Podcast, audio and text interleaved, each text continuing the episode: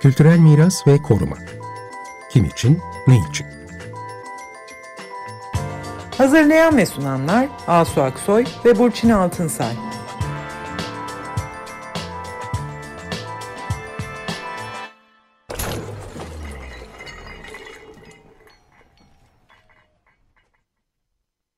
Merhaba, ben Burçin Altınsay. Yeni yılınız kutlu olsun.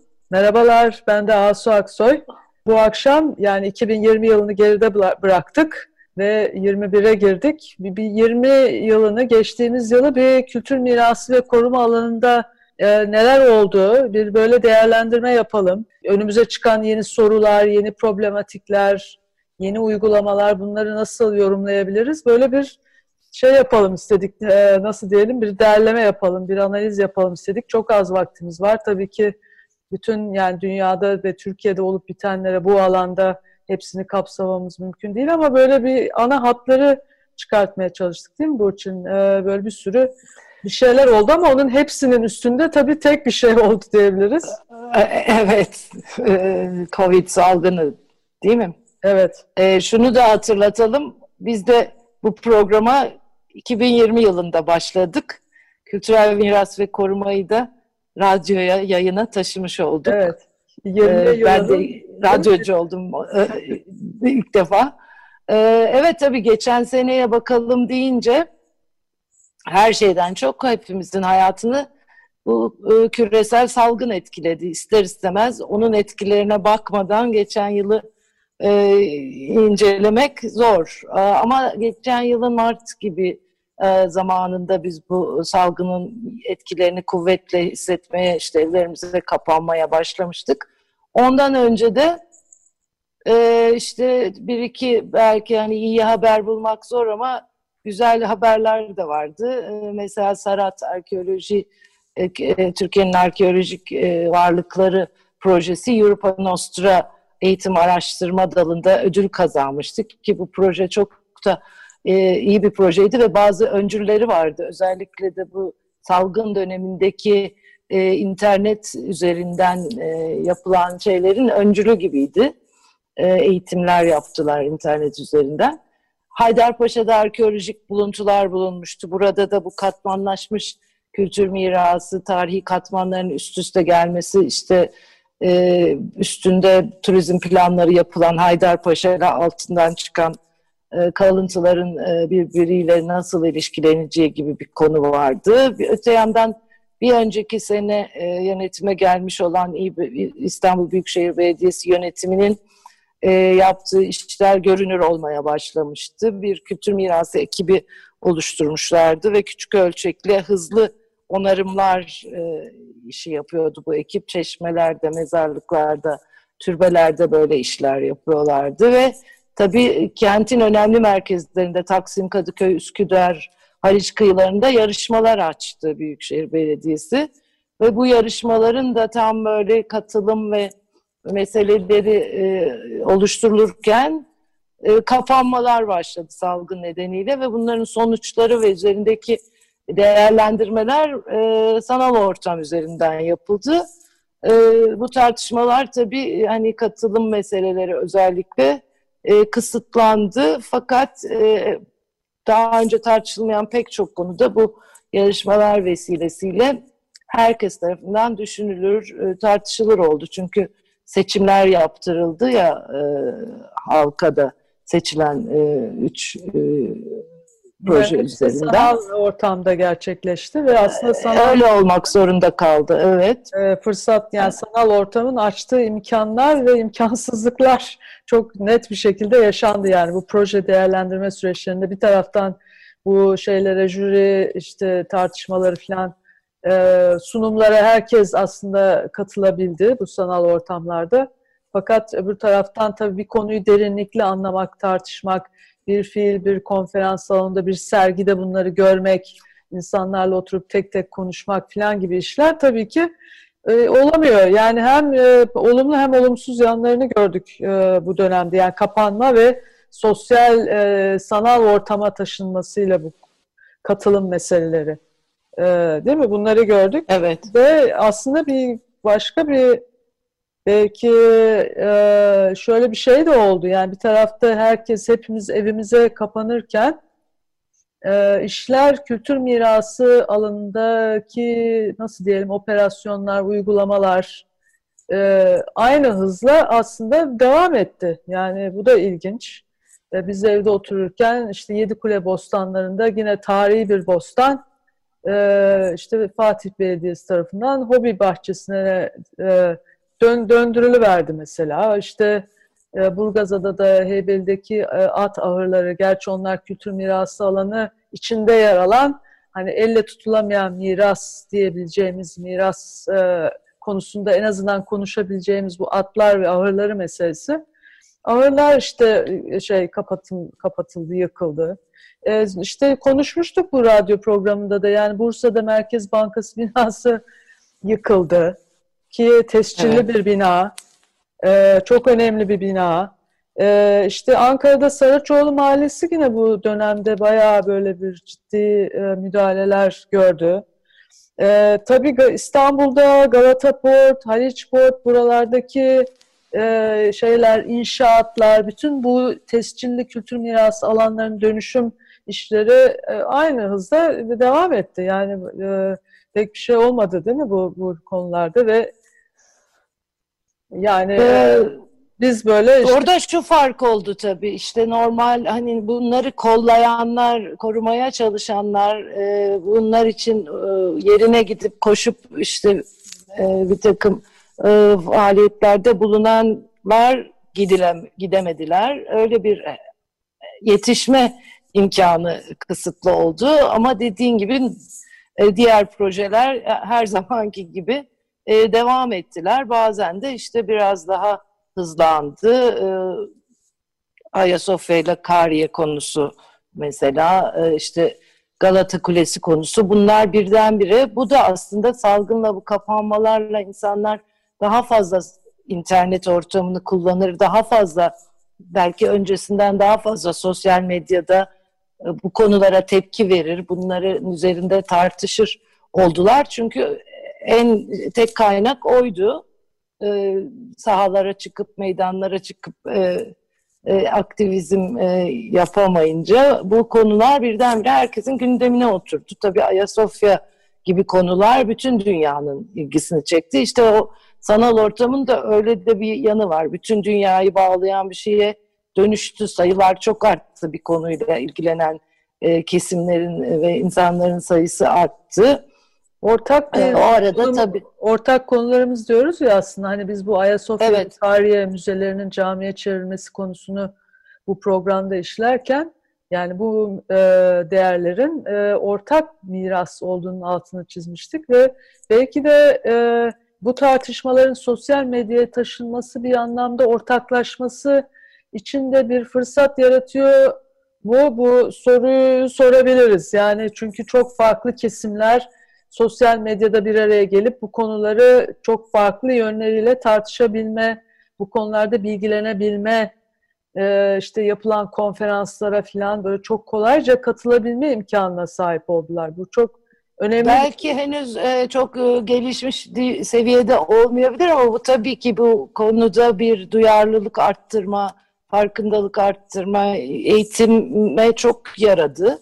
E, bunlar yani sosyal medyaya taşınamayan çok önemli şeyler de oldu aslında ama oralara taşınmadığı sürece çok bilinemedi. Eylül ayında mesela o e, biraz daha hani açılmaların olduğu zamanlarda arkeobotanik bulgular e, bazı araştırma kurumlarından bir günde toparlanıp merkezi bir konuma taşındılar. Bu ve müzelerde bundan sonra müzelerde saklanması için e, bir e, kararname çıkarıldı. Bu da aslında biraz bu ortaklığın aksine bir tavır. Böyle e, yabancı kurumların elinden almak ve yerli tohumları korumak gerekçesiyle yapıldı. Oysa aslında bu arkeobotanik buluntu dediğimiz şeyler karbonlaşmış ve tohum olarak kullanılamayacak şeyler. Fakat araştırma açısından çok önemli ve bu kurumlar da bunları yıllardır işte burada e, bulunan ve yıllardır saklayan, arşivleyen, üzerinde araştırmalar yapan e, kurumlardı ve bu hızlı taşıma sırasında biraz e, önemli e, kültür mirası ögeleri ve önemli araştırma verileri biraz ziyan oldu, kayıplar oldu. Tabii Bunu bundan aslında, mesela çok haberdar olunamadı. Evet. Bu konuyu ee, ayrıca bir bizler bildik bunu. Evet yani bu Evet özel bir e, programa hak eden bir konu bu aslında. Bunu evet ayrıca uzun boylu konuşmamız lazım. Yani bu arkeobotanik alanı bir kere nedir? Ee, burada da yani arkeoloji alanındaki kurallar burada da geçer mi? İzinler nasıl alınır? Kimler filan? Yani bunları ayrıca e, tekrar e, ele alacağız öyle diyelim. Fakat tabii şimdi e, bir taraftan e, bütün dünyada konuşulan yani bu Covid salgınıyla beraber e, bütün dünyadaki bu kültür mirası konularında e, işte politika yapan e, şeyler, kurumlar, Europa Nostra gibi işte UNESCO gibi kurumlar bunların hepsinin İKOMOS. öyle bir İKOMOS gibi kurumların ortak olarak e, dikkati çektiği konu e, birdenbire yani bu kültür mirası değerlerinin alanlarının, arkeolojik alanların, öğren yerlerinin, müzelerin hepsinin ıssızlaşması, tabii ki insanlar seyahat edemediği için, turizm birdenbire küt diye durduğu için böyle müthiş bir ıssızlaşma e, ve e, bunun sonuçları yani e, bu, bu ıssızlaşma gelir kaybı demek, buraların artık turizmden gelir kazanamamaları demek. E, buralarda bu ıssız yerlerde olup bitenler nedir? E, bu sorular. Ve e, birazdan onu da birazcık açacağız. Yani bu turizm e, meselesi ne, neymiş kültür mirası değerleri açısından ve bunları nasıl sunacağız, nasıl yöneteceğiz açısından. Fakat bu ıssızlaşma meselesi sahipsizmiş gibi e, böyle kala kalmış olmaları bu konularda çok e, değil mi şeyler yazıldı, e, toplantılar yapıldı. Evet raporlar da yayınlandı. İlk önce Nepal'de İKOMOS'u mesela kapsamlı bir rapor yayınladı. Biz de burada biliyorsun daha önce de duyurmuştuk Türkiye İKOMOS olarak tam bu konular üzerinden yani bu e, bu senenin teması olan ortak sorumluluğumuz, ortak mirasımız içinden ortak derdimiz karşısında ortak sorumluluğumuz nedir diye bakarak bu yer, insan ve bu sanal ortam yani bu e, salgın sonucu çıkan üç etkiden yola çıkarak bir takım sorular sorduk. Yani bu sistemlerin bugüne kadar gelen halinde çünkü bazı e, aksaklıkları, ayrım hatlarını çok ani bir şekilde gör, görünür kıldı bize bu durum. Biz de tam o yer, insan ilişkileri ve etkileşimleri üzerinden baktık. Mesela bu, bu bugüne kadar da bunlardan beş tanesini yaptık ve oralarda konuşulanlardan da e, çıkardıklarımıza bakarsak e, mesela uygulama sahası. Şimdi e, yerler bu, bu kültür varlıklarının olduğu e, şeyler hep bir yer. Orada yaşayan insanlar var. Bir de dışarıdan giden insanlar var. Bu ziyaretçiler de olabilir turizm aracılığıyla veya işte uzmanlar koruyanlar, kollayanlar olabilir. Onlar oraya gidemeyince, herkes yerinde kalınca buralar tabii insansız kaldı. Ee, uygulama sahalarında tabii oldu o biraz. Gerçi hani bizdeki e, işte bu alanlarda uygulama yapan, bunları denetleyen Kültür Bakanlığı, vakıflar gibi kurumlar hep hani işlerimize biz devam ettik. İşte koştuk, maskemizi taktık, gittik. Ee, yine de işimizi yaptık çünkü işte bir şuraya şu kadar ziyaretçi geliyor onu vaz bırakamayız. Yani restorasyon süremez gibi e, gerekçelerle. Öte yandan arkeolojik kazılar tedbirleri almak şartıyla başlatıldı ama bazılarında vakalar çıktığı için veya işte kazı başkanları yabancı olduğu için gelemediler. Bazıları karantinaya alınıp kapatıldı ve buralar dolayısıyla normalde oraya gidip işler yapan insanlardan insansız kaldılar e, bu işleyen ya da işlere devam edenler de tabii bunu böyle hani işleri için bir fedakarlık gibi e, öne sürüyorlar ama öte yandan onlar büyük bir çalışma alanları. Oradaki işçilerin e, hepsinin biraz riske atarak da yapıldı bu işler. Yani tedbirler çünkü yeterince öğrenilmedi henüz. O kadar vakıf değildi kimse ne yapılması gerektiğine. Bunlar işte henüz hani tam e, özümsenmemiş ama ileride herhalde sonuçları daha doğru etkilenecek. Bir de bu koruma işiyle bu uygulama sahalarında mesela doğa ele geçirdi dedik her yeri. E, bizim koruma da biraz doğal etkilerle hep aslında onlara karşı durmaya çalışan müdahalelerden oluşur. Mesela bu öte yandan da bu da doğaya bir şekilde müdahale ediyorsun. Bunu da daha iyi gördük arkeolojik alanlarda falan işte ağaçlar, bitkiler oluştu. Buna da mesela bakmamız gerekebilir. Bu kadar da çok müdahaleci olmalı mıyız? Burada dengeleri yeniden e, kurmak e, gerekir. Tabii bu kollayanlar, koruyanlar yerlerinde olmayınca illegal iş yapanlar, defineciler gibi onlar çok e, fırsat buldu ve bu dönemi kullandılar. E, yani uygulama alanlarında böyle sonuçları çıktı bu dönemin. Bunları okuyup buralardan doğru yerlere varmak lazım. Evet. Bunlar Yararı bu olur. Önümüzde bir sürü sorular aslında açıyor. Yani işte bu ıssızlaşma aslında yerel halkın mesela e, bu değerlerle nasıl ilişki kurup kuramadığına dair bir şey söylüyor bize. Ee, Tabii yerelin önemi çok ortaya çıktı. Yerelin evet. güçlü olması lazım. Evet yani böyle dışarıdan e, tepeden böyle merkezlerden kültür mirasının yönetimi hep böyle risklerle dolayısıyla karşı karşıya.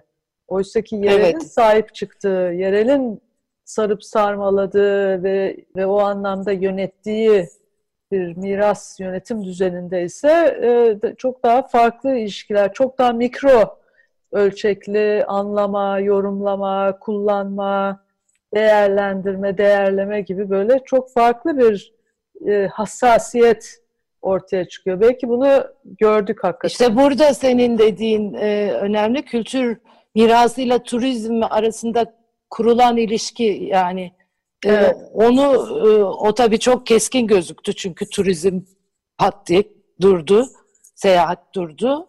Yani bu buna çok e, bunun sonuçlarını iyi irdelemek lazım gerçekten. Çünkü bugüne kadar zaten turizmle koruma arasında hep e, gerilimli bir ilişki vardı. Hani biz şeyleri düşünürken işte çok e, kalabalık turist turizmin turistlerin geldiği yerlerde işte kültür varlıkları nasıl etkileniyor falan bunları tartışırken birden gelmez oldu kimse. Evet. Bu sefer ondan nasıl etkileniyor onu konuşmak durumunda kaldık. Bazı yerler ıssızlaşırken yine bizim webinarlarda konuşmalardan çıkıyorum. Örneğin Safranbolu Belediye Başkanı şöyle bir şey dedi. Dinlendi Safranbolu. Bizim kültür varlıklarımız dinlendi dedi ve biz de bakım için daha fazla fırsat bulduk bu kadar kalabalık gelmeyince dedi. Ama tabii bu iş iki uçlu bir şey. Öte yandan orada bundan geçim sağlayan yerel halk var.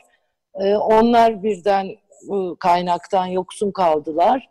E, müzeler kapandı işte oldukça erken bir devirde e, Amerika'da falan özel müzelerin yüzde 70'e yakını tamamen kapandı. Bunlar hepsi sanal ortamda gezilere dönüştüler yavaş yavaş. E, koruma sektörünün işte bu kadar turizme bel bağlaması doğru olmadığı da ortaya çıktı. Bu evet. çok net gözüktü. Bu evet. yerelin yeterli olması meselesi demin dediğin gibi.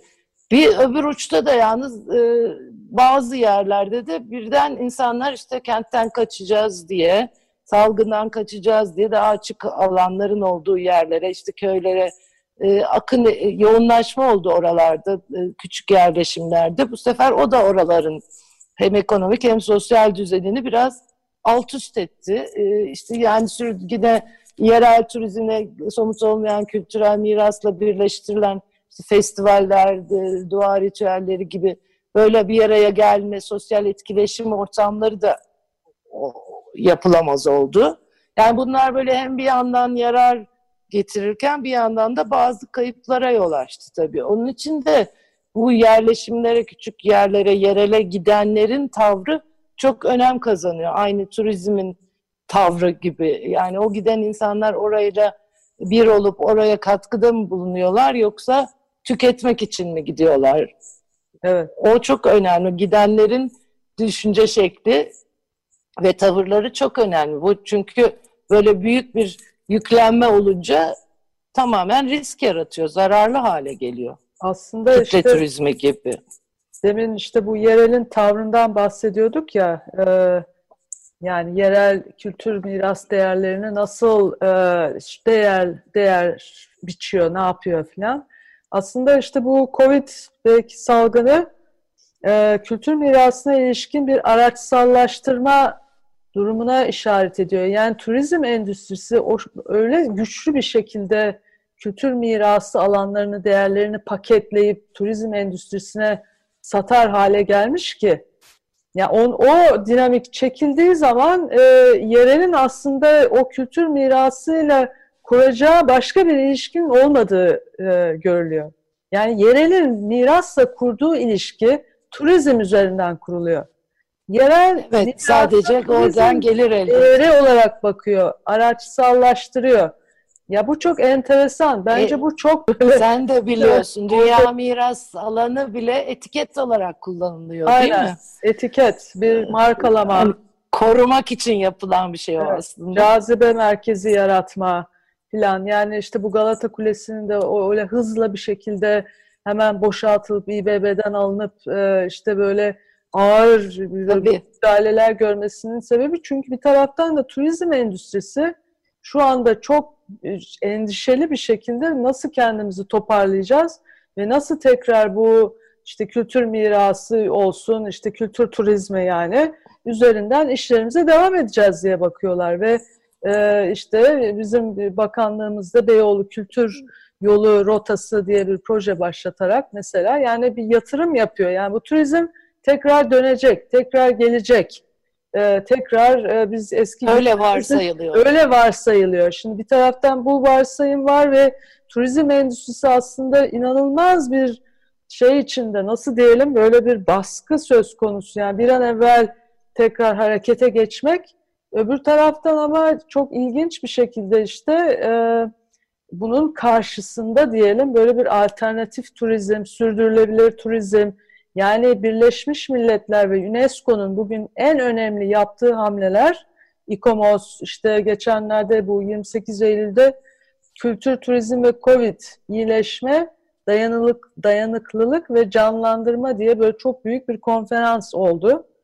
Bütün bu bizim işte şeyler, İKOMOS'lar, UNESCO'lar, İKROM'lar falan hepsinin katıldığı ve orada konuşulan mesele e, yani biz bu turizmi nasıl sürdürülebilir bir ayağa oturtmalıyız? Yani nasıl başaracağız bunu? Yani turizm böyle oraya girip orayı böyle bir metalaştıracak, kullanacak, atacak mı? Yoksa yerelle buluşup işte o demin konuştuğumuz mesele yani yerelde evet, iş yani... imkanları açmak, yeni sürdürülebilir modeller, organik modeller, ekolojik modeller, ee, Oradaki yaşantıyı bozmadan. Evet. Çünkü biz yani e, yerel dediğimiz zaman da onu da unutmayalım. Yerelin kendisi zaten bir kültürel değer aslında. Katman katman kültürel Evet tabii değerler. yani olduğu gibi ama hani objeleştirmeden. Evet. Ee, bir laf vardır şimdi aklıma geldi. Bir serencam bin nasihatten iyidir diye. Evet. Ee, yani yıllardır bu iklim krizi çağrıları yükseliyordu. Bu turizm tabii seyahat demek. Yani o seyahatlerin kesilmesi gerekiyor ama bunu bir türlü e, kimse kabul etmiyordu. Çok da zor geldi hepimize bunun kesilmesi. Ama işte bu salgın nedeniyle mecburen kesilince olumsuz etkilerinin ortadan kalktığı da görülür oldu. Yani seyahatte bir turizmin yanı sıra bu bizim büyük organizasyonlarda e, büyük toplantılar yapıyorlar. İşte Dünya Miras Komitesi toplanıyor dünyanın dört tarafından insanlar geliyor bir yerde karar veriyorlar işte bizim ne bileyim Kars'taki bir şey için. Bu toplantılar da yapılamadı ve bunların hepsi sanal üzerinden e, yapıldı. E, tabi bu yararı da oldu. Çok hakikaten hiç gidemeyeceğin yerde göremeyeceğin insanları gördük. Ama öte yandan da işte bu e, seyahatlerin kısıtlanması gerektiği, işte vazgeçilebilir seyahat diye bir kavram çıktı. Yani ama bütün bunların ötesinde hem eğitimde hem uygulamada hem bu gezmek için bu yerlerin, bu kültür varlıklarının bir de dokunmak, yerinde görmek, o deneyimi yaşamak kısmı, özgünlük kısmı da çok önemli. Mesela bu vazgeçilemez. Özellikle eğitimde daha fazla deneyim kazanıldı. Bunun vazgeçilmezliği çok iyi anlaşıldı. Bazı şeylerden vazgeçilebilir ama yerinde olmaktan vazgeçilemiyor. Herhalde de vazgeçilemeyecek ama dediğin gibi yeri de dikkate alarak, yere özenerek yani onları böyle tüketim için kullanmayarak yapılması gerekiyor. Bunları iyi anladık diye Burçin düşünüyorum. e, şey programımızın sonuna geldik. Evet. Evet E, geldik yine. geldik. E, Kültür mirası e, ve koruma kim için ne için? E, radyoda e, evet bundan sonra da yine pazartesi günleri e, buluşacağız. Bu konuları derinlikli açmaya çalışacağız. İyi yıllar. E, te- evet tekrar iyi akşamlar ve iyi seneler, iyi bir sene olmasını diliyorum herkes için. Evet. Hoşça kalın. Görüşmek üzere. Kültürel miras ve koruma. Kim için, ne için? Hazırlayan ve sunanlar Asu Aksoy ve Burçin Altınsay.